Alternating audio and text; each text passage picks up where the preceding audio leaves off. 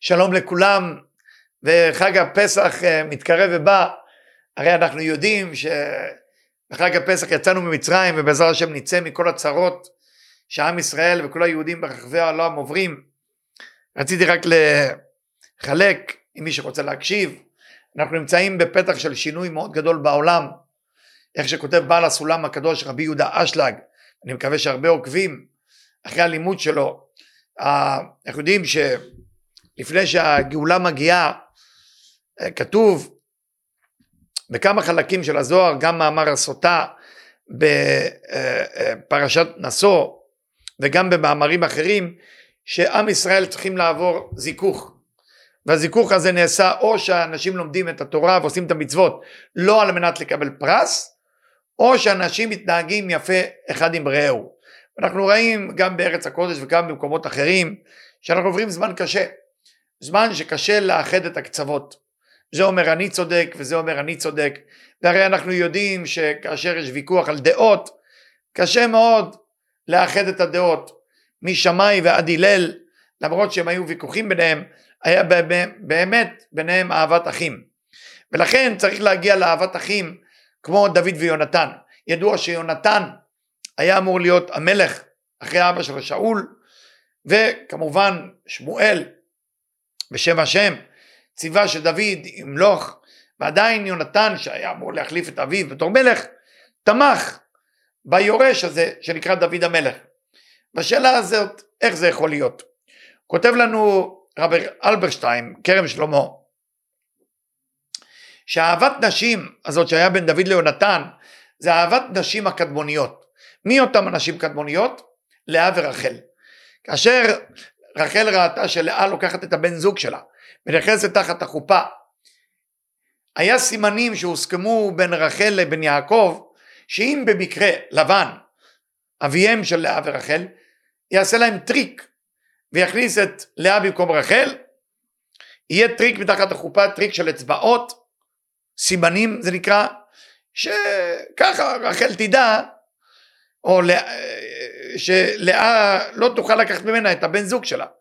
אבל רחל ויתרה, רחל אימנו הקודש קודשים, ויתרה על הכבוד שלה, על מנת שלאה לא תהיה בבושת פנים בחופה. ובזכות זה, בחלקת רחל, יש את בנימין, איפה שבית המקדש, ויש את שילה, איפה שחלקה של יוסף הצדיק, שזה החלקה של המשכן. מדוע רחל קיבלה את זה?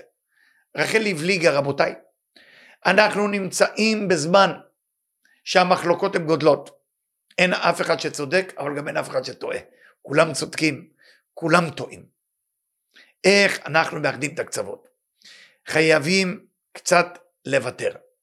אני לא מדבר על הצד הפוליטי, אם מי שבפוליטיקה צודק, או מי שבפוליטיקה לא צודק. אני מבקש שהאם הידיעות האלה מגיעות לעם הקדוש שלנו, עם ישראל, העם הקדוש שמייצג את כל העמים, העם הכי חשוב בעולם. אני מבקש שאם נוכל בשבע ימי הפסח להגיד שלום ולהיות נחמד לאדם שאנחנו עם דעות חלוקות ממנו. אם הוא חילוני ואני דתי, או אני חילוני והוא דתי, או אם הוא ליכוד ואני לא יודע מערך, אני לא יודע מה המפלגות בארץ עכשיו, אם הוא ימין ואני שמאל או שמאל וימין, לאחד את הקצוות. לא חייבים להסכים על הדעות הפוליטיות, לא חייב להסכים ספרדי אשכנזי, לא חייבים אני שומר גיברוך, אני לא שומר גיברוך, או מצה שמורה או מצת מפעל, אבל מה? אני רוצה לאהוב אותך, אני רוצה למצוא דרך לאהוב אותך, למה? כי אני רוצה להגיע למצב הזה. קוראים לזה קו האמצעי, שבאמצעותו אנחנו נחבר את הימין ושמאל. אין רע בגבורה ואין רע בחסד. יש רק רע שהם לא מתחברים. אחרי הכל כותב לנו האדמו"ר מברנדווין, רבי יהודה צבי ברנדווין, האדמו"ר מסטרטן, שאתה רוצה לעשות לעצמך מים חמים לקפה, אתה צריך סיר. למה אתה צריך סיר? כי יש מים שאתה רוצה להרתיח ויש אש. איך תשים מים ואש ביחד? אי אפשר. אי אפשר לשים שתי הדברים ביחד, זה יחבר אחד את השני. אז מה עושים? שמים קו אמצעי.